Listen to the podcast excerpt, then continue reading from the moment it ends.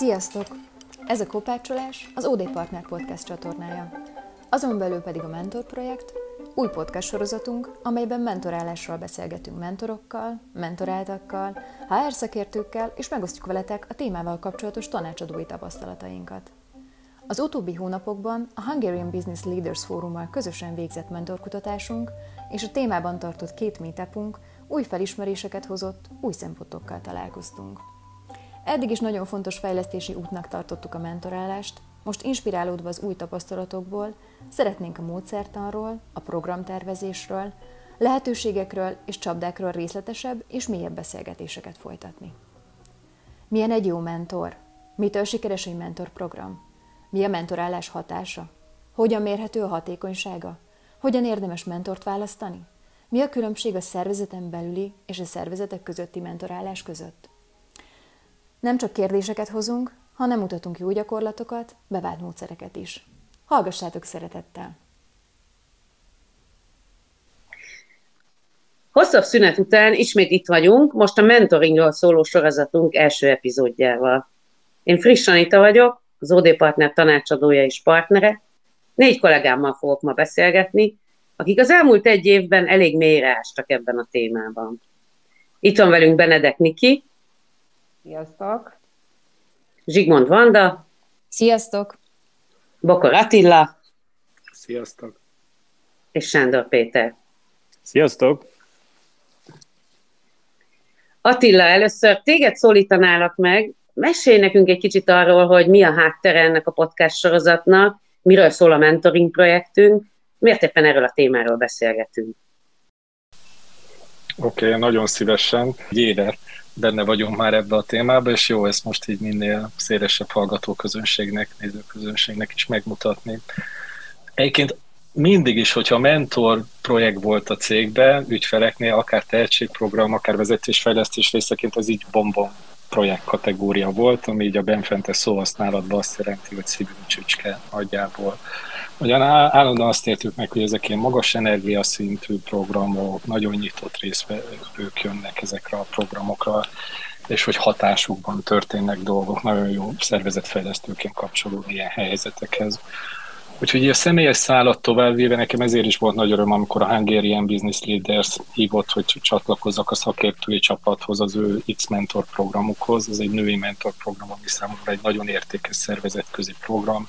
Most az öt év alatt már több száz női vezető támogatta egymást ennek a programnak a keretében, és ahogy ott dolgoztunk ezen a programon, ott pattant ki az ötlet, Istenesné Soldi Andival beszélgetve, aki ennek a programnak a fő vivője, hogy mi lenne, hogyha hát ennyi embert látunk dolgozni és egymást támogatni, hogy csinálnánk egy kutatást, megérteni, hogy ez mitől működik, hogyan hatnak egymásra jó folyamatokban a részvevők, és mivel küzdenek. Hol emelkedik, hol megy el az energia, mit tehet a mentor, mit tehet a mentorált, és hát akkor ebből nőttek ki tavaly ősztől fogva magát egy először egy kérdőíves módszertannal végzett kutatás, majd egy interjú sorozat mentorokkal és mentoráltakkal, és nagyon jó volt megélni, hogy amikor ezt a cégbe hoztam ezt a lehetőséget, itt rengetegen kapcsolódtak hozzá, és így gyakorlatilag tavaly ősz óta többször találkoztunk, néha rövidebb időre, de volt ilyen bootcampünk is, ahol egy egész napra levonultunk egy nyaralóba, és jobb, jobb gondolatokkal inspiráltuk egymást. Tehát, hogy ez egy ilyen belső szakmai műhely munkává is alakult, amit az utóbbi időben már ügyfelekkel is megosztottunk, más szakértőkkel is. Tehát mindegy ilyen hó, de most már remélem ilyen lavinaszerű, nem tudom, energiával görög ez tovább, és hát szeretnénk hatni, mert tényleg, amit a vállalati szinten megéltünk, most egy ilyen tágabb szinten látjuk, hogy mennyire értékes lehetőség mind az egyének szintjén, mind a szervezet szintjén, de ami nagyon motivál, hogy akár ilyen társadalmi szinten az ilyen önkéntes, fejlesztő szemléletű, egymás támogatására épülő együttműködés emberek között. Úgyhogy nagyon élvezzük ebben a témában a gondolkodást, a beszélgetést és hatást. Úgyhogy itt tartunk most. A, egy podcast sorozat keretében szeretnénk erről többet elmondani. Nagyon jól hangzik, és nyilván most így lehet egy ilyen várakozás, hogy mondjuk a nagy eredményeket, de hogy nekem mindig izgalmas, hogy egy-egy ilyen projektben ezeken a nagy közös eredményeken túl a tagoknak egyenként mi volt a legfontosabb tanulság, vagy a legérdekesebb következtetés. De most így kérdeznék titeket egyenként, mondjuk kezdjük veled, Niki, hogy neked, neked mi volt a legizgalmasabb? Mi az, ami, ami leginkább megfogott téged? Szerintem nagyon nehéz egyet kiragadni. Tényleg, ahogy Attila mesélte, ez egy ilyen hosszú folyamat. Tartottunk erről már kétszer két és fél órás meetupot, és még annál is sokkal többet tudnánk erről beszélni. Ha visszagondolok a kutatásra, akkor számomra a legérdekesebb élmény, nem is azt mondom, hogy tanulság, élmény az az volt, hogy ez a mentoring, ez milyen hatalmas inspiráló erőt képvisel mind a mentoroknak, mind a mentoráltaknak, és hogy mennyire nagy hatással bír egy-egy egyén életére. Beszéltünk olyan mentorral, aki valamikor részt vett egy olyan mentorálási folyamatban, ami gyakorlatilag megváltoztatta az életét, és ő azóta az elmúlt, nem tudom, 15 évben több száz mentor folyamatot visz különböző egyetemistákkal, szervezetközi vagy szervezeten belüli mentorálási helyzetekben, és ezt a fajta ilyen multiplikátor hatást, hogy egy mentorálási folyamat milyen sok mindenkire tud hatni, nem csak arra a mentoráltra, akit éppen mentorálnak, hanem utána az Attila az előbb említett, hogy szervezeti szinten vagy társadalmi szinten is megvan ennek a hatása, ez egy ilyen nagyon erős példa volt, és, és többször találkozunk azzal a kérdéssel, hogy mit ad a mentorálás a mentornak, és szerintem ebből a kutatásból nagyon erősen jöttek azok az adatok, vagy azok az élmények, hogy hogy milyen sok inspirációt nyernek a mentorok, milyen sokat tanulnak ők ebből, a saját vezetői szerepükbe visszaforgatható dolgokat, vagy, vagy egy-egy ilyen megakadt vezetői szerepben milyen sokat tud előre mozdítani uh, az életükben egy-egy ilyen találkozás. Így én ezt emelném ki. Ez annyit tennék hozzá, hogy tehetségprogramokban, ahol gyakran van egy mentor program is, a résztvevők gyakran aggódnak, vagy éppen nagyon hálásak, hogy időt szán rájuk a mentoruk. A mentoroktól pedig leginkább azt hallom, hogy ez a legélvezetesebb része a munkájuknak. Tehát, hogy azon túl, hogy a mentoroknak ad ez akár tanulást is, de hogy, hogy nagyon sok örömet szokott adni. Legalábbis én ezt hallom gyakran. Akkor menjünk tovább, mondjuk Peti. Te mit emelnél ki a kutatásból, vagy így a, magából a projektből, mi, mi a legizgalmasabb neked? Hmm, nehéz, igen, nagyon. Niki mondta, rohadt nehéz egyet választani. Hmm. Azt hiszem, hogy mégis én arról fogok most beszélni nektek, ahogy, ahogy elkezdtünk az Attilával mélyebben belemenni abba egy a projektnek egy fázisába, hogy mik lehetnek a különböző csapdáknak a hátterében, amik láttunk, hogy elakadt egy-egy folyamat. Mert Amellett, hogy nagyon sok siker látszik, ugye a kutatásból is, meg az általános tapasztalatainkból is vannak helyzetek, ahol ezek megakadnak. És teljesen külön kezdtük el nézni a, a mentoroknak a tipikus csapdáit, amik ki tudnak alakulni, a mentoráltak tipikus csapdáit, és egy idő után azt tűnt fel, hogy mintha ugyanannak az éremnek a két oldalát néznénk. És egyszer csak arra jöttünk rá, hogy hogy, hogy, hogy pont azok a dolgok, amiktől a mentorálás ilyen elképesztő erős tanulást tud létrehozni. Én, én a saját életem is azt hiszem, hogy a legtöbbet ilyen mentorszerű helyzetekben tudtam tanulni.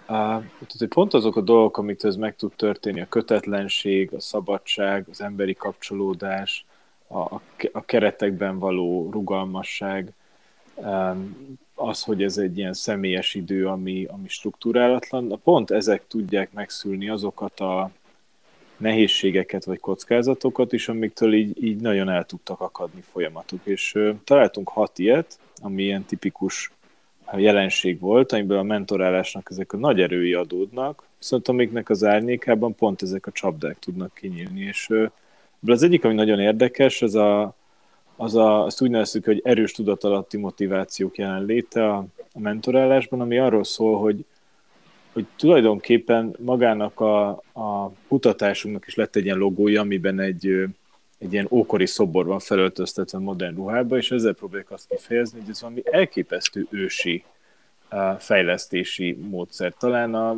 beszélt kor előtt már így foglalkoztak emberek egymással És ennek valami hihetetlen ereje van. Tehát amikor elkezd az ember, és az én is megértem, hogy mentorral beszélgetni, akkor kinyílnak olyan mélységek, meg olyan megértések, meg olyan ilyen, ilyen kapcsolódások, amik bőven, bőven ilyen mélyebb zsigeri szinten hatnak, mint bármilyen ilyen formális tanulási út. De pont ez a mélység, hogy így kinyílik, hát itt nyílnak ki a csapdák. És most így párat megmutatva például a szakma, a nagybetűvel írt szakma. Tehát találkoztunk olyan mentorokkal, akik a mentoráltakkal is, akiknél az látszott, hogy a szakma adódik át, és nem, nem tanulás van, hanem van valami nagy dolog, amit egy ilyen beavatás, amiben a mentor beavatja a mentoráltat. A másik ilyen, ami tud történni, ez az önmásolás, hogy látszott, hogy így bizonyos mentoráltak egyszerűen annyira így húzza a mentor sikere őket, vagy a személyisége, hogy mintha, mintha a mentort másolnák, vagy, vagy nem maguk fejlődnének, hanem a mentortól vesznek át olyan dolgokat, amikről azt gondolják, hogy ez a mentor sikeréhez hozzájut. És persze ez egy tök nagy csapdává tud válni. Szóval ez volt az egyik. A másik, ami nagyon érdekes, ez maga ez a definiálatlanság számomra, hogy, hogy én mindig is jobban tudtam tanulni olyan keretekben, ahol nem, nincsenek korlátok, meg nincs az ember beszorítva, és szerintem ez egy hihetetlen ereje a mentorálásnak, de hát nagyon sok folyamatot láttunk, ahol pont ezeknek a vezérfonalaknak a hiányától így szétesett a mentorálás, vagy, vagy, vagy valamelyik félnek kényelmetlenné vált, hogy már nem azt a célt szolgálta, ami, ami mellett eredetileg leszerződtek. Szóval, hogy ezekből ilyen tök, tök erős kockázatok is születnek, de hogy nem lehet annyival egyszerűen kezelni őket, hogy akkor felszámoljuk őket, mert ha felszámolnánk ezeket a jelenségeket, akkor magát a mentorálást számolnánk fel. Peti, mondasz még valami egy kicsit arról, hogy az miért csapda, hogyha ez egy szakmai fókuszú mentoring lesz? Mert ugye elsőre ez nem hangzik olyan rosszul, hogy uh-huh. szakmailag tapasztalt valaki átadja a tudását egy uh-huh. kevésbé tapasztalt valakinek azt hiszem, hogy nem, valószínűleg nem pontosan fejeztem ki, de hogy ne, nagybetű szakma átadás alatt nem azt értem, hogy átadódik egy szaktudás, hanem azt, hogy, hogy ahogy az átadásra kerül, annak a formája, vagy a konkrét ö, részei, azok ö, úgy vannak kezelve, mint valami kőbevésett tudás, ami így adódik át generációról generáció, és akkor én ezt most odaadom neked. És nem történik meg egy nagyon fontos lépés egy ilyen helyzetben, és van kockázat, hogy ne történjen meg, az az, hogy én beengedjem ezt a szakmát, vagy most idézőjelet mutatok éppen itt a többieknek a képernyőn, megemészem, megvizsgáljam, hogy hogyan hat rám, és saját kérdéseim nőjenek ki belőle, meg saját igazságok. Tehát, hogyha ez nem történik meg, akkor egy ilyen kritikátlan másolás vagy befogadása történik egy tudásnak, és valójában ezek a tudások mindig a személyes megértéseken keresztül válnak tapasztalati tudásá, tehát hogy ez, ez elkerülhetetlenül meg kéne, hogy történjen, de ilyenkor vagy kimarad, vagy nem tudatosan történik, ami egy, egy kimaradt potenciál, vagy hát csomó ilyen vakfoltot tud létrehozni. Ha jól értem, akkor a második csapdának, amit említettél, amikor másolom a mentor, ott is egy nagyon hasonló folyamat történik, hogy uh-huh. nincs az a baj, hogyha meghallgatom a mentornak a saját jól működő mechanizmusait. A kérdés az, hogy ezt csak úgy beengedem, vagy pedig meg is dolgozom magamban. Hát pontos, ugye abszolút, hogy a, a, itt is az a na, nagy, nagy nehézség, hogy a mentorból hihetetlenül lehet tapasztalatokat, mert milyen zsíri módon tanulni, a másolás kockázat az azt jelenti megint, hogy, hogy nem teszem fel azt a kérdést, hogy és én merre akarok menni. Például, csak hogy mondjak egy konkrét példát, láttunk olyan helyzetet, ahol, ahol a mentor karrierútjából nem azt tanulta meg a személy, hogy hogyan lehet jól a, a félelmeinkkel szemben menve bátor döntésekbe belemenni, hogyan lehet jól challenge magunkat, vagy jól fej, fejleszteni a karrierutunkat, hanem egy az egybe azokat a karrierdöntéseket kezdte el lemásolni a mentorát, amit a mentor. Na ez már egy kockázat. Tehát, hogy hiszen az nem feltétlenül az ő útja, sőt valószínűleg nem az ő útja, és ez nem belső elhivatásból, akkor ez tud egy ilyen erős nyomás lenni, amiben ez visz előre valakit. A tök igazad van, Anita, ez, ez ugyanaz, ezért is egy név alatt ez a erős tudatalatti motivációk címmel hoztuk, mert hogy például, és akkor most elkezdek ilyen nagy szavakat mondani, ez a nyomot hagyni, örököt hagyni, vagy akár kicsit ilyen apa-fia, anya, utódomat nevelem, és ebben mennyi szabadság van, mennyire lehetek más. vagy mennyire kell valamit mindenképpen tovább vinnem abba a helyzetbe, és nyilván ez nem, nem ezen a szinten beszélgetnek, ez, ez nem ilyen könnyen megragadható, de hogy itt tetten tudtuk érni ezeket a hát, motivációkat, szükségleteket, amiből ki, ki tudnak alakulni ilyen dinamikák, vagy akár ilyen játszmás helyzetek, amiket nehéz megtörni, nehéz ezt felszíre hozni, a, a vagyon ez a két fej között zajlik. Még azt hiszem annyit mondanék röviden, hogy volt egy ilyen címszavunk is ezekhez jelenségekhez, hogy szimetria az asszimetriában. Mi arról szól, hogy minden mentori helyzet az tulajdonképpen egy aszimmetrikus viszonyból indul el, hiszen valaki ide többet hoz be. E, erre szól a, a, a szerződés, ezért találkoznak, ezért, ezért jön létre a dolog. És hogy valahol ez adja az erejét is a kapcsolatnak, itt valaki többet hoz be, a kockázat pedig az, hogyha ez a viszony nem tud egy bizonyos szinten szimmetrikus lenni, és nem történik párbeszéd akkor valójában a csapdák innen nyílnak ki, vagy nagyon sok csapda innen nyílik ki, hogy, hogy nagyon sokszor nem szándékos, hanem egyszerűen van egy ilyen gravitáció ennek a dolognak, hogy a másik fél mennyivel tapasztaltabb, mennyivel többet tud, mennyivel határozottabb. Hát ez, ez, egy, ez, ez a hullám, amit meg lehet lovagolni bizonyos szempontból a mentorálásban, de ami alá is, magá, alá is tudja temetni akár a, a feleket. Szerintem itt még egy dolog fontos, a, amit azzal kapcsolatban, amit mondtál, hogy mit hoz be az egyik fél a kapcsolatba, és hogy ebben van különbség. És hogy amiben igazán különbség van, az a tudás és a tapasztalat.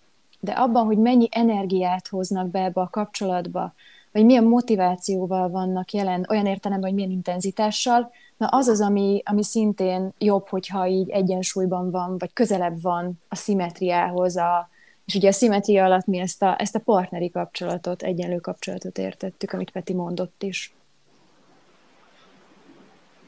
most, hogy így nálad van a szó, Vanda, akkor oda is fordulok hozzád, hogy és te mit emelnél ki? Mi az a téma, ami téged a legjobban izgat?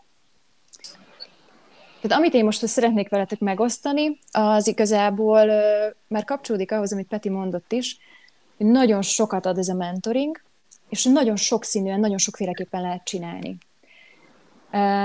Ez, az, ez volt az a rész, amit mi magából a kutatásból ö, szűrtünk le, mint konklúzió, Viszont utána, ahogyan tovább gondoltuk ezeket az eredményeket, és ahogy becsatornáztuk a saját szervezetfejlesztői tanácsadó tapasztalatunkat, azon is elkezdtünk gondolkodni, hogy rendben, ez egy-egy mentoring folyamat, de magát egy mentor programot hogyan érdemes felépíteni.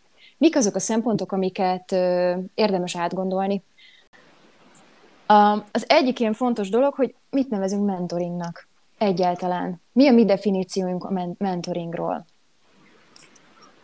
Ahova mi jutottunk, itt az egyrészt az, hogy ez legyen egy önkéntes, és ez nagyon fontos már magában a jelentkezések és a kiválasztások során is, mert a motiváció, a részvevőknek, a leendő részvevőknek, mentoroknak, mentoráltaknak a motivációja, a sokkal többet számít, és sokkal jobb előrejelzője volt egy sikeres folyamatnak, mint az, hogy például a mentornak milyen kompetenciái vannak. Úgymond akár tudja is helyettesíteni a kompetenciáknak a, a hiányát. Azért is fontos a motiváció, mert minél magasabb a motiváció, annál nagyobb az elkötelezettség, és annál többet tesznek vele a folyamatba, annál hosszabb tud lenni a folyamat, és annál többet tudnak kivenni belőle. Nagyon nagy hangsúly van nagyjából minden szervezetben azon, hogy hogyan kezdik el a programot legyen meghirdetés, különböző szempontoknak az átgondolás, hogy például legyen felsővezetői szponzor, milyen csatornákon hirdetik meg. A kiválasztásra figyelmet fordítanak, utána a felkészítésre, a párosításra, és amikor elindul maga a munka a párok között, onnantól kezdve sok esetben azt láttuk, hogy hát így nagyot csökkent a, az energia, nagyot csökkent az, hogy milyen támogatást kapnak a párok, vagy milyen figyelmet kap a program. És ez jelentkezett is, hogy bizonyos pároknál olyan volt, mintha így, így magukra hagyták volna őket. És ez volt még egy, egy ilyen számunkra ilyen felkiáltójeles dolog, amire mindenképpen oda kell figyelni, hogy maga a folyamat is kapjon nagyobb figyelmet, több támogatást, például a nyomonkövetés terén. Ami nem ellenőrzési célt szolgál, hanem egyszerűen a párok közös munkájának a támogatását. Tehát, hogyha elakadás van, akkor a program szervezői ezzel tisztában legyenek, és a megfelelő pillanatban be tudjanak segíteni. Úgy hangzik, mintha azt is mondanád, hogy mentor programot jól csinálni, az nem is olyan könnyű, miközben azt is mondod, hogy a motiváció akár tudja helyettesíteni a szaktudást, mintha mentoringot könnyebb lenne csinálni, mint mentorprogramot. Mondasz valami ilyesmit, vagy ezt csak én hallom? Ezt nem állítom. Szerintem mind a kettőben számtalan kihívás van. Talán, talán azt tudom mondani, hogy könnyebb magából a mentorik folyamatból profitálni. Hiszen ott azok, akik benne vannak egy mentoring kapcsolatban, ők első kézből nyernek ebből nagyon sok mindent, és vesznek ki belőle, míg a program szervezői csak ilyen közvetetten.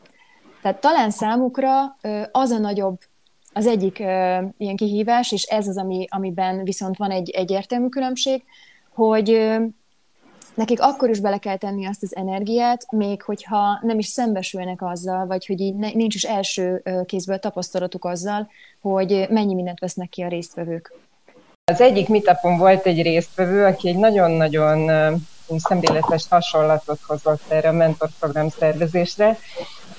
Azután, hogy, hogy meséltünk ezekről a, a mindenféle szempontokról, meg elemekről, amiket érdemes figyelembe venni, amiket most a Vanda kicsit így összefoglalt, ezek után mondta, hogy neki olyan ez a mentorprogram tervezés, mint egy Jenga torony, ami fel van építve, és utána figyelembe véve a vállalati realitást, a kontextust, azt, hogy pontosan milyen célral is akarják ezt használni, milyen erőforrásaik, milyen HR kapacitás emellett, el kell kezdeni így kihúzogatni bizonyos elemeket ebből a toronyból, és hogy az a nagy kérdés, hogy mihez nem szabad hozzányúlni, hogy ez egyben maradjon, vagy hogy milyen magasra lehet felépíteni, hogy kiszolgálja azokat a célokat, amiket, amiket szeretnének azokkal a, az erőforrásokkal, és, és szerintem ez, ez nagyon fontos ebből a szempontból, hogy a HR hogyan viszonyul ezeknek a programoknak a felépítéséhez, hogy pontosan milyen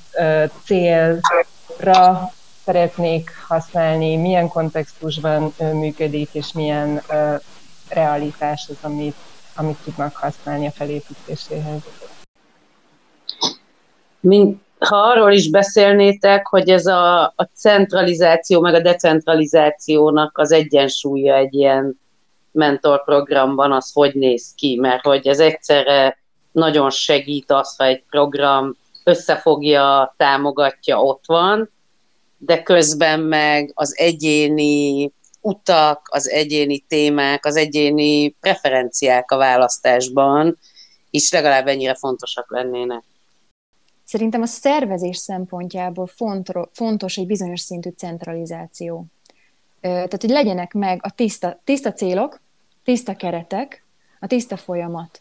De magán azon belül, hogy a, a mentorpárok munkáján belül, a mentoring folyamaton belül mi történik, szerintem ott van ö, írtózatosan nagy szabadság, ö, hogy ők ezt hogyan csinálják jól. Felmerült ö, a mérésnek a kérdés, hogy hogyan érdemes mérni a folyamatokat, vagy mit érdemes mérni, és uh, azt látjuk, hogy valószínűleg érdemesebb a folyamatot mérni. Megtörtént-e a találkozás, lett-e célkitűzés, volt-e visszajelzés, van-e, nem tudom, ilyen időközi megálló visszatekintés, értékelés, találkoznak-e a mentorok magukba, találkoznak-e a mentoráltak, van-e ilyen mm, networking alkalom. Tehát, folyamat szinten mérni azt, hogy ezek a dolgok történnek-e vagy sem, nem pedig azt, hogy akkor mi volt a célkitűzés, elérték ezt a célkitűzést, mert hogy tehát ebben érdemes szerintem szabadságot adni a pároknak. És ehhez annyit hozzátennék, hogy amit most így nem mondtunk ki egyértelműen, de hogy ez a centralizáció, decentralizáció kérdése szerintem az intimitásról is szól. Tehát van egy, van egy folyamatosan egymásnak feszülő kettős dolog egy ilyen mentorprogramban, hogy egyrészt uh, látszik, hogy, hogyha követve van, támogatva van egy folyamat, monitorozva van valamilyen mértékben, vannak uh, szervezve ez rendezvények, találkozások, uh, csomó kör, módon körül van véve, akár szupervíziós lehetőségekkel, egyéni vagy csoportos formában. Ez nagyon meg tudja dobni a programot, nagyon sok energiát teremt, és ugye kezeli ezeket a csapdákat, ahol ez így befagyhat, vagy leállhat, vagy energizál. De másfelől meg ugye a, a másik kockázat, amire iszonyatosan kell figyelni, az, hogy, a, hogy ez a fajta intim viszony, ami tökre védett és személyes közeget igényel, az, az védve legyen. És amit én például láttam helyzetet, ahol ez sérült, az ez volt, hogy, a, hogy olyan, amit most mondott a Niki, hogy olyanba kérdeztek bele, hogy, hogy a folyamatnak mi a célkitűzése, meddig jutottatok el. És beszélt nekem egy ilyen mentorált arról, hogy, meg egy mentor is, hogy, hogy hát ők nem írták be azt, ami a valódi cél, mert az egy olyan dolog volt, hogy nem akartak leírni, viszont ugye innentől lett egy olyan elcsúszás a bizalmi kapcsolatban a, a programszervezőkkel szemben, ami, hát ami egy erős kockázat, meg egy olyan dolog, ami, amit el kell kerülni, azt gondolom. Értem, ez, ez nagyon izgalmas. De forduljunk még Attilához is. Attila, neked mi volt az, ami, ami a leginkább foglalkoztat, vagy legizgalmasabb? HR-esek sokszor küzdenek bizonyos szavaknak a bevitelével, képviseletével, vagy leadership, meg kompetencia. Ezek süt róluk, hogy HRS szavak, és így küzdenek az üzleti vezetők a megemésztésükkel. Ha azt mondják egy üzleti vezetőnek, hogy mentor, akarsz mentor lenni, az a szó megvan. Viszont ha megkérdeznénk, hogy mit is gondol az alatt, hogy akkor mentor lesz, na ott jön az izgalom, mert hogy ahány ember annyiféle értelmezéssel kezdi el föltölteni, és akkor itt már rögtönként nyílnak is a csapdák, mert vajon ugyanezt gondolja a mentor és a mentorát, amikor elkezdenek egy folyamatot, hogy mi fog történni közöttük, mitől lesz ez sikeres, kinek mi a dolga ebben. Tehát ezért is volt fontos nekünk, hogy kicsit találjunk ilyen mintázatokat, hogy mit, mit is csinálnak a mentorok, mit lehet elvárni egy mentortól, mert ez nagyon hamar kiderült, rengeteg klassz mentorral beszélve, hogy sokféleképpen lehet sikeres egy mentor, nagyon eltérő megközelítésekkel, szerepfelfogással, módszertannal dolgozó mentorokról láttuk, hogy nagy hatást érnek el, szeretik őket, újra és újra választják őket emberek. Tehát nem az egyetlen jó mentor működéspód megtalálásáról van szó itt, hanem inkább egy tükörkép állításáról, te milyen mentor tudsz és akarsz lenni, és ezt hogyan tudatosan jól megmutatni és képviselni is, illetve mi az, amit még meg akarsz tanulni ebből a mentor szerepből, mi van még előtted. És hát akkor itt jön a valódi feladvány, mert az a baj, hogy nem kettő vagy három ilyen mentor szerepvállalási lehetőséget találtunk, hanem nyolcat, és ugye mindegyikről csak egy percet beszélnék, ami kérdés lenne, valószínűleg itt érne véget a podcast, legalábbis a hallgatók részéről. Uh, úgyhogy hát akkor próbálom ilyen összecsomósítva megmutatni, hogy az egyik ilyen altípus, az, ott egy van, ez a világító torony, és itt egyszerűen ezt röviden le is tudom zárni, mert ezért semmit nem kell csinálni egy mentornak, hogy világító torony szerepe kerüljön, mert abban a pillanatban, hogy létrejön egy ilyen mentor-mentorált kapcsolat, ez pont arról szól, hogy hát példává, mintává válik, irányt mutat. És akkor itt le is állok, mert itt jöhetnek mindaz, amiről Peti is, Vanda is beszélt, hogy ez el is vakíthat, túl erős is lehet egy, egy ilyen szerepvállalás, de az biztos, hogy ez a mintaadó szerep, ez amit a mentor csinál. És akkor lépek a következő csoportba, ahol három ilyen módon is be lehet tölteni ezt a fajta működésmódot, aminek a hívó szava számomra, most én itt tartok, ez a letöltő üzemmód. Amikor a mentor folyamatban alapvetően a mentornál meglévő tudás, tapasztalat, kapcsolatrendszer, gondolkodásmód letöltése zajlik. Nyilván ezt nem egy irányú, nem előadásról, megerőszakolásról kell beszélni, esetek többségében ezek beszélgetések, közös gondolkodás formájába adódnak át, de mégis az alapvető minta az, hogy a mentor ad, a mentorát kap. És itt azért van három típus, mert hogy mi, mi áll fókuszban, azért az nem mindegy. Azt látjuk, lehet tudást, tapasztalatot adni, akkor ez, ez az a szakértői típusú mentorálás, amiről beszéltünk. A legizgalmasabb talán, amire sokszor jön visszhang, ez a matchmaking szerep, ahol a kapcsolatrendszernek a valamilyen átadása, a beajánlás, összekötés, ismeret, láthatóvá tenni a mentoráltat bizonyos helyzetekben, és akkor ez hogyan tud jól működni, ennek hol van az egészséges egyensúly. Súlya, mennyi kockázatot vállal itt a mentor egy ilyen bemutatással például, tehát itt is sok izgalmas kérdés van. És akkor a harmadik, amit lelkitársnak neveztünk, amikor egyszerűen élettapasztalatot ad át, munkamagánéleti helyzetek kapcsán, karrierkérdések kapcsán, ilyen meg, megértő jó baráti beszélgetések. Ugye sokszor ez a barátságá válik a mentoring, is egy ilyen fontos értékes mint amit látunk. Ez ebből a, ebből a szerepből tud nagyon jól előjönni. Következő ilyen hármas csoport az, ahol már, hogyha a hívó szóval kezdem, az a komfortzónából való kimozgatás jelenti számomra. Amikor a tartalom mellett már a tanulási folyamat, egy ilyen tudatos tanulási pályára állítás is zajlik a mentor részéről, és ez, ez megint különböző fókusszal történhet, de hogy egy nagyon éles különbséget mondjak, hogy itt, itt van az, hogy házi feladatokat kezdek kapni a mentorát hogy így folyamattá alakul a történet, hogy próbálgasson, kísérletezzen, építse magába ezt a tanulási folyamatot, és azért három, mert megint minek lehet ez, milyen fókusszal lehet vinni ezeket a szerepeket.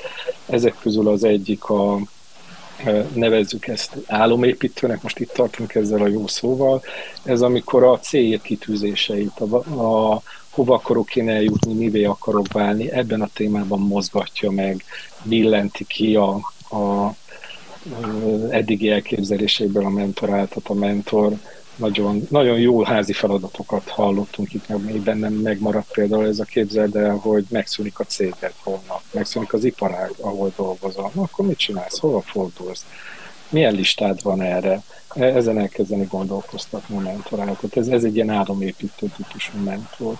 A másik, a, ugye egy klasszikus, az a tudás, kognitív jellegű információk átadás, ez a tanár jellegű mentor. Nagyon klassz volt látni, hogy vannak ilyen mentorok, akiknek ilyen kvázi tudástárjuk van. Könyveket, cikkeket, tedelőadásokat, képzéseket itthon, külföldön tudnak ajánlani mentoráltatnak. Ebbe és ebbe a témába akarsz elmélyedni, vagy esettanulmányokat dolgoznak föl például közösen. Ez egy ilyen, egy ilyen iskolai oktatási rendszerben, amilyen képzést lehet kapni. Egy nagyon jó tanártól, vannak van mentorok, akik ilyen, ilyen jellegű támogatást adnak.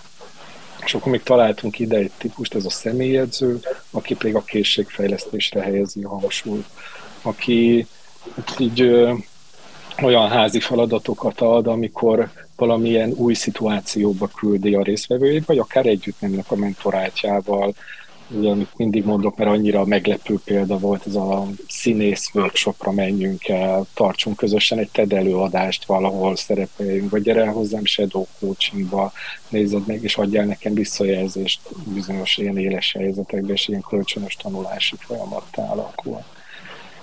Ez, ezek voltak ugye ez a, a, a komfortzónából kimozgató mentor szerepek, és akkor még egy maradt, ami rögtön szerintem ilyen meglepő lesz, amikor a kód is behozom, hogy ugye nagyon sokszor pont így kezdődik a mentoringról szóló előadás, hogy miben más a mentor és a coach. Mi meg pont azt látjuk, hogy a mentorok lehetnek coachok is, amikor gyakorlatilag már nem, nem abból dolgozik, ami neki megvan, hanem ilyen tisztán, ilyen tükörállító, kérdező, visszajelző, ad, ad csak a, a, a, a belső tanulási folyamatát támogató szerepet vállal mentor a mentorát felé.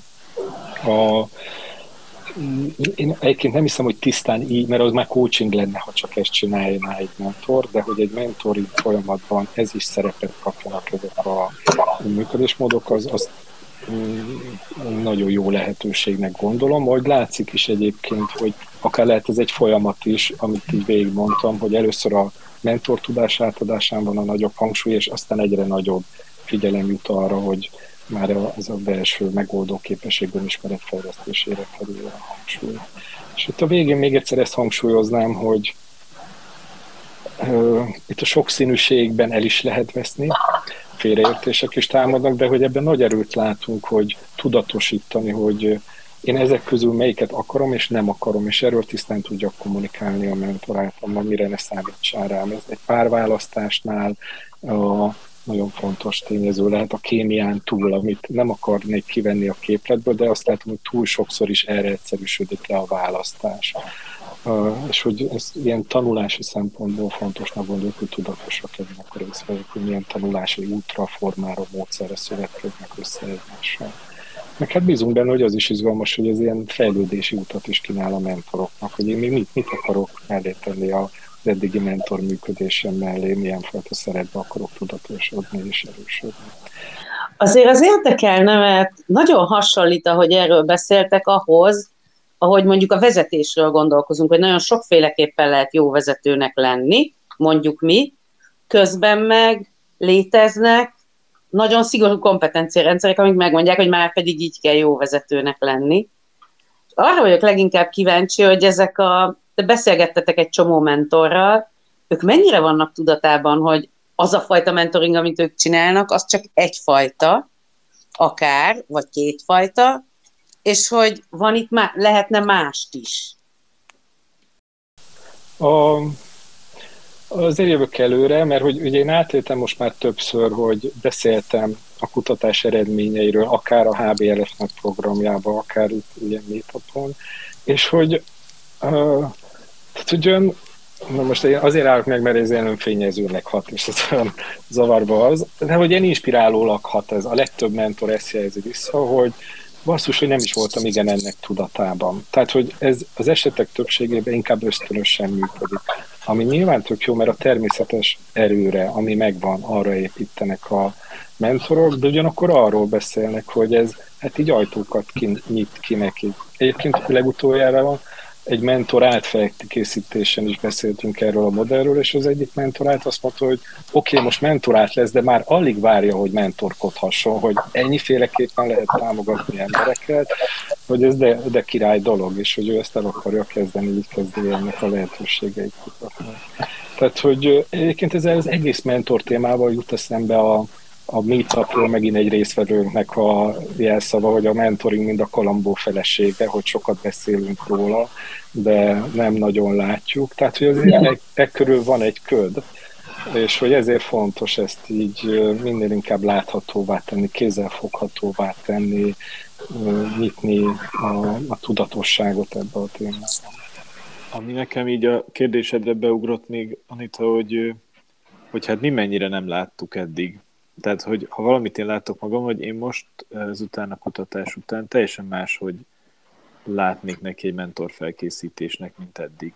Tehát eddig nagyon ez a coach, folyamaton tartott fókusz, a nyitott kérdések, a figyelem, tehát valahogy ez, ez volt nagyon elől nekem, vagy nekünk, ami, ami drive volt az, hogy hogyan is gondolkodunk a fejlesztéséről a, a mentoroknak, és valahogy ennek az egésznek a tükrében mára uh, sokkal diversifikáltabb programban gondolkodunk, azt hiszem. És még tök fontos, hogy, hogy bár van egy ilyen, lehet akár egy ilyen hierarchiát is látni ezekben, amiket az Attila mondott, hogy bizonyos készségek szükségesek a később elmondott attitűdök kialakításhoz, vagy mentor profilokhoz, de hogy bizonyos szempontból ezek saját pályák önmagukban. Tehát lehet, hogy valaki élete végéig egy ilyen fajta egy ilyen fajta letöltő módon fogja támogatni a mentorációt, és ezzel nincs semmi gond, mert abban is lehet nagyon jól fejlődni. Csak ilyen tök nagy diverzitás nyílt ki is a számomra, és, és azt hiszem, hogy, hogy akikkel együtt dolgoztunk, ilyen programszervezőként, ez ugyanezt láttam rajtuk, hogy ugyanezek derültek hogy ők is így gondolkodtak rajta, mint egy ilyen lineáris fejlesztésben és ez ezért egy nagyon új, új nézőpontot hozott be szerintem. Uh-huh.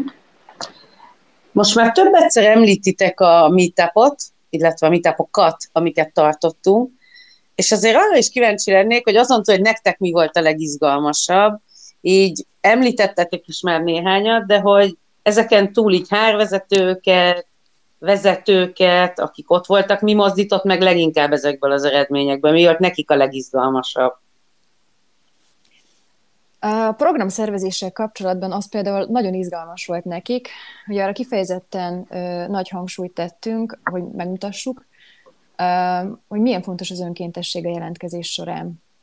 És a, pár, tehát a párok kialakításánál, illetve a párok ö, nem véletlen mondom ezt a párok választásánál, mert ebben hiszünk, hogy ebben is a, a fontos megadni a szabadságot, és mm, lehetőséget biztosítani a részvevőknek, hogy a saját preferenciáik alapján választanak, vagy alakítsanak ki egy sorrendet, hogy kivel dolgoznának szívesen. Amellett az is fontos, hogy és legyen vétójog. Tehát, hogy ez a pár, párválasztás, ez legyen egy kölcsönös dolog, hogyha olyan ember választja az adott mentoráltat, akivel úgy érzi, hogy nem tudna jól együtt dolgozni, akkor, jelen, akkor lehessen azt mondani, hogy szerintem nem én vagyok a megfelelő ember, és akkor az ő sorrendjében lévő következő mentorral kezdjék el a folyamatot. Mert ez, ez nincs benne a gyakorlatban például. Mi, mi, milyen más gyakorlatok vannak? Tehát, hogy mi szokott még lenni, amikor nem önkéntes, akkor az hogy szokott kinézni? Van olyan például, hogy maguk a, a, program szervezői ö, alakítják ki a párokat. Aha. Tehát, hogy, hogy megnézik, hogy például a mentorált, hogyha tölt ki egy ilyen előzetes kérdőívet, amiben benne van, hogy mi az, ami, amiben szeretne fejlődni, akkor megnézik, hogy milyen típusú, milyen tapasztalattal rendelkező mentor az, aki hozzá leginkább illene. És az alapján történik a párosítás. Vagy például nincs a mentoroknak úgymond vétója. Vagy a párosítás pusztán, hát nem tudom, így papíron történik, tehát, hogy van információjuk egymásról, de azok csak írott formában történtek. Nem volt találkozás, nem volt beszélgetés, vagy éppen még azt szoktuk javasolni, hogy ez nem tud megvalósulni, hogy legalább legyen egy ilyen, ez egy ilyen bemutatkozó videó, amin keresztül meg tudják egymást ismerni. Amit ugye Attila mondott, hogy az egyik szempontnak kell lennie a kémiának, és nem a szempontnak, hogy pont ez az egyik szempont bizonyos esetekben így nem tudott teljesülni, mert nem tudott kialakulni a, kémia. A programszervezéssel kapcsolatban fontos tanulság, és ez talán inkább a résztvevőktől jött, de hogy nyilván a meetup során ugye egymással is osztották meg a saját tapasztalataikat, ez a felsővezetői elköteleződési program mellett, ami akár egy ilyen szponzori szerepben, hogy kiállok mellette, megjelennek, ott vagyok, támogatom, mutatom a fontosságát, vagy még inkább mentori szerepben. Tehát az látszik, hogyha olyan uh, felsővezetők beállnak mentori szerepbe, akiknek uh, nagy hatásuk van a szervezetre, az a programnak is ad egyfajta ilyen szervezeti brandinget, meg sokkal könnyebb további mentorokat behívni a programba, tehát hogy ezt, ezt osztották meg egymással ilyen típusú jó tapasztalatokat. Mm, erre profilra szeretnék ráfűzni, mert, mert szerintem ez egy ilyen, nem tudom, revelatív élmény volt, ahogy én elnéztem a, a részvevők számára, hogy, hogy az önismeretnek, meg ennek a fajta ilyen, nem tudom, profilrendszernek milyen nagy segítsége lehet abban, hogy, hogy a mentoráltak is lássák azt, hogy nekik vajon mire van szükségük ebben a folyamatban, a mentorok is lássák, hogy ők miben tudnak segíteni, és mind a felkészítésben, mind a párosításban egy ilyen sokkal jobb meccs tud létrejönni. Szóval, amit, ami nekem nagyon feltűnt, és ez különösen a, a meetupok keretében voltak ilyen kis csoportos beszélgetések is, ahol dilemmákat tudtak behozni a résztvevők, kérdéseket, best practice-eket, vagy nagyon jó ilyen siker, sikerélményeket. Ott, ott tűnt fel nekem az nagyon, hogy az a fajta gondolat mennyire hát ilyen megtermékenyítőleg hatott, hogy nincs egy univerzálisan jó mentorprogram. Tehát ilyen nincs, hogy hogy, hogy, hogy kell kinézni egy mentorprogramnak. És hogy egy mentorprogramot, ha felépítesz, akkor hát nekünk erről ez a Grow nevű ilyen ilyen, ilyen coaching fejlesztő oda jutott eszünkbe, hogy, hogy nagyon hasonló lépéseken kell végigmenni. Az első lépés az az, hogy mi a célom. Mit szeretnék elérni, minek a keretében akarom ezt a programot megvalósítani. És utána, ha ez így megvan, akkor érdemes megnézni azokat a kereteket, amikben dolgozunk. Egyáltalán nem mindegy, hogy milyen például az üzletnek a viszonya a HR-hez, üzleti vezetőknek milyen a viszonya bármilyen ilyen közösen szervezett programhoz, milyen, milyen a, a, a szervezőknek a kapacitása, milyen más programok futnak még, és még számtalan ilyen, ilyen, ilyen szempontot érdemes figyelembe venni, és ha ez a kettő megvan, akkor igazából azt a fajta mentorprogramot érdemes megvalósítani, itt emlegettek a többiek ezt a Jenga tornyot, hogy ami ehhez a, ehhez a konstrukcióhoz, ezekhez a célokhoz a leginkább megfelel és működtethető. És én azt láttam a részvevőkön, hogy ez ilyen nagyon jól hatott, meg egy új irányba terelt a gondolkodást, mert mint hogyha a többségnek az lett volna a fejbe, hogy van egy ilyen a, a mentoring, ahogy ezt csinálni kell, ahogy ezt csinálni szokás. és hogy, hogy mi egyre inkább azt látjuk, hogy ilyen nincs, hanem vannak ilyen, ezt úgy fogalmaztuk meg, hogy ilyen, ilyen cserélhető Lego elemek, amikből tudatosan érdemes választani, hogy, hogy mikből hogyan állítjuk össze azt a programot, ami a leginkább megfelel a célnak. Én is még becsatlakozok, hogy mit láttam, ilyen akár meglepő, akár leginkább olyan üzenetnek, meg amit elvittek a résztvevők. Az egyik, ami nekem volt meglepő, hogy a mentoráltakat is fölkészíteni, hogy nem, nem csak a mentorokat, hanem hogy a mentoráltak hogyan érkezzenek a programban, célkitűzés, saját szerepvállalás, felelősségvállalás szempontjából, meg hogyan tudnak tudatosan választani. Szerintem ez egy tök fontos üzenet. Ilyen volt még az is, amikor pont ezekben a kis csoportokban többször megjelent az a dilemma, hogy hol van a HR és az üzlet felelősségvállalásának, szerepvállalásának a határa a, egy ilyen mentorprogram vitelében. Mert hogy az is csapda tud lenni, hogyha HR lehet, hogy ez erős szó, de így túlvállalja magát, többet akar csinálni, mint amennyi az ő dolga. Pont a Petin beszélt múltkor az intimitásról, igen, itt üzleti vezetők beszélgetnek egymással, és hogy tudtuk látni, vagy hát maguk a részvevők számoltak be erről, és ebben nem, sok többször nem engedik be szívesen a HR-t, hogy ő ott legyen egy workshopon, vagy hogy a HR felé számoljanak be ennek az eredményéről, tanulságairól, működéséről. És akkor erről beszélgettünk sokat, hogy akár szervező szerepbe is érdemes üzleti embereket megnyerni. Tehát, hogy ez valószínűleg nem jó szó, poénkodásként jött elő, de itt maradt a fülembe ez a mentor-pásztor szerep, a, aki így, akár egy olyan üzleti vezető, aki a mentorokat, mentorátokat támogatja mintaadással, vagy ilyen tapasztalat megosztás szervezése. Tehát nem kell egy HRS-nek lenni feltétlen a szervezésnek minden pontján és ebben a szerepben.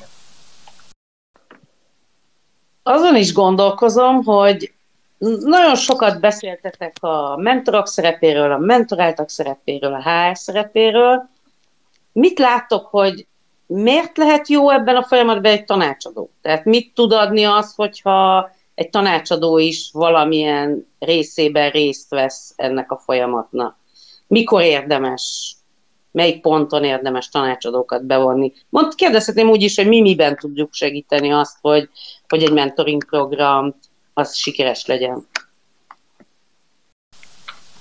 Szerintem egy jól felkészült és sok idővel, energiával rendelkező HR egy mentoring folyamatot akár tanácsadó nélkül is tud támogatni. És akkor innentől kezdve ennek a folyamatnak a bármely lépésében uh, tanácsadóként szerintem tudunk segíteni, hogyha erre vagy tapasztalat, vagy energia, vagy idő nincsen meg a szervezetben. Amit kiemelnék, az biztos, hogy a folyamat elején ez a koncepcionálás. Miről a Peti mesélt, hogy hogyan határozzuk meg a célját, hogyan nézzük meg a szervezeti való sághoz való mm, viszonyát annak az elképzelésnek, amit szeretnének megvalósítani, milyen uh, erőforrások állnak rendelkezésre, mi, mi, a, mi a kontextus. Tehát itt egy ilyen tanácsadói mm, szerep, az szerintem biztos, hogy hasznos tud lenni.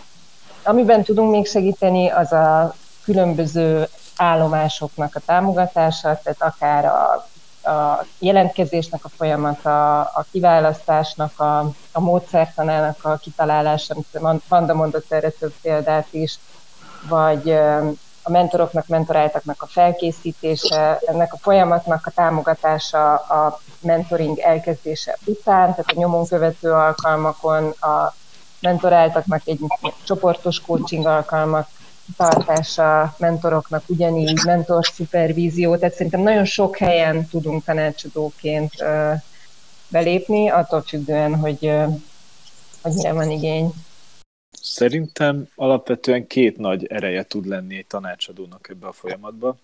Az egyik az akkor tűnt fel nagyon megint csak ezeken a kis csoportos beszélgetéseken, hogy, hogy behozták többen tapasztaltabb HR-esek, a dilemmák, akiknél már volt mentorprogram, vagy most kezdődik, hogy nagyon sokszor más HR-esek hoztak tapasztalatot, és osztották meg a, a dilemmával küzdő, vagy a dilemmát hozóval, és tökre ki tudták mozgatni. Tehát, hogy, hogy itt nem is az egyik, hogy egy tanácsadó, hanem egyszerűen egy külső szemlélő, akinek van szintén tapasztalata, de nem abban a szervezeti közegben van, az hihetetlen ilyen reflexiós pontként tud erőt adni, ötleteket hozni, más szempontokat behozni. Tehát ez ilyen nagyon, azt hiszem, hogy ez egy nagyon nagy erőt tud képviselni, és hogy itt tud egy tanácsadó segíteni az együtt gondolkodás, hogy Niki is így mondta, hogy az elején ez a struktúrálás, de egyszerűen csak ott van valaki, aki kérdez, aki más gondolatokat hoz be, aki, aki látott sok ilyen fajta folyamatot máshol. A másik, amiben szerintem tud nagy ereje lenni a tanácsadónak, és ez megint azért már jobban helyzetfüggő, ez a, ez a megint, hogy, hogy, hogy milyen, milyen fokú a bizalom és az intimitás szintje a vezetők meg a HR között, hol, hol vannak határok. Tehát, hogy például csoportos szupervíziót akar csinálni a program részeként a szervező, ott biztos, hogy meg kell fontolni, hogyha van is olyan HRS, akinek van ilyen szupervízori tudása vagy végzettsége, van-e olyan bizalmi kapcsolat, ahol, ahol ez tud jól működni? Tehát a, a vezetők szívesen behozzák-e egy, egy, egy HRS sapkával is rendelkező személyvezetésevel a csoportba azokat a valós dilemmákat, amivel küzdenek. Szóval szerintem itt még a tanácsadó egy ilyen fajta módon tud jól megjelenni. Én láttam ilyet például, ahol egy szervezetben csináltunk ilyen videós felvételeket, ami eredetileg úgy nézett ki, hogy ilyen rövid kis videókat vettünk föl, ahol a mentoráltak, és a mentorok bemutatkoztak egymás számára. És ez ilyen egyszerűnek tűnt, de valahogy mégis az idő és az erőforrás miatt hozzánk került, és teljesen meglepve tapasztaltam, hogy gyakorlatilag ilyen mini coaching szerűvé alakult nagyon sok esetben, mert a résztvevők csomó ilyen dilemmát kezdtek mondani nekem, miközben csináltuk a feltet, hogy jaj, nem tudom, hogy ezt itt mondjam-e, vagy nem mondjam, szerinted mi az én erősségem, miről beszélek, tehát tök hamar tudott egy olyan fajta beszélgetés elindulni itt is, ahol, ahol az a fajta külső részvevő, aki én voltam, az egy ilyen segítséget nyújtott, jobban tudták megmutatni a, a dilemmáikat azok a személyek, akik éppen csináltuk a felvételt. Szerintem ez is, ez is egy ilyen fontos, fontos szempont. Lassan lejár az időnk, azért arra még kitérnék, hogy említettük már, hogy ez egy sorozat első epizódja, mire számíthatnak még azok a hallgatók, akik élvezték annyira ezt az első adást, hogy kíváncsiak legyenek a következőkre is. Mi jön ezután? Ami biztos, hogy jön ezután, hogy néhány mentorral ö, szervezünk külön beszélgetéseket, tehát hogy egy-egy epizódot egy-egy mentorral töltünk, és kérdezzük őket az ő mentori felfogásukról, eszköztárukról, hogyan lettek mentorok, mit ad nekik a mentoring, ilyen típusú kérdésekről fogunk beszélgetni velük.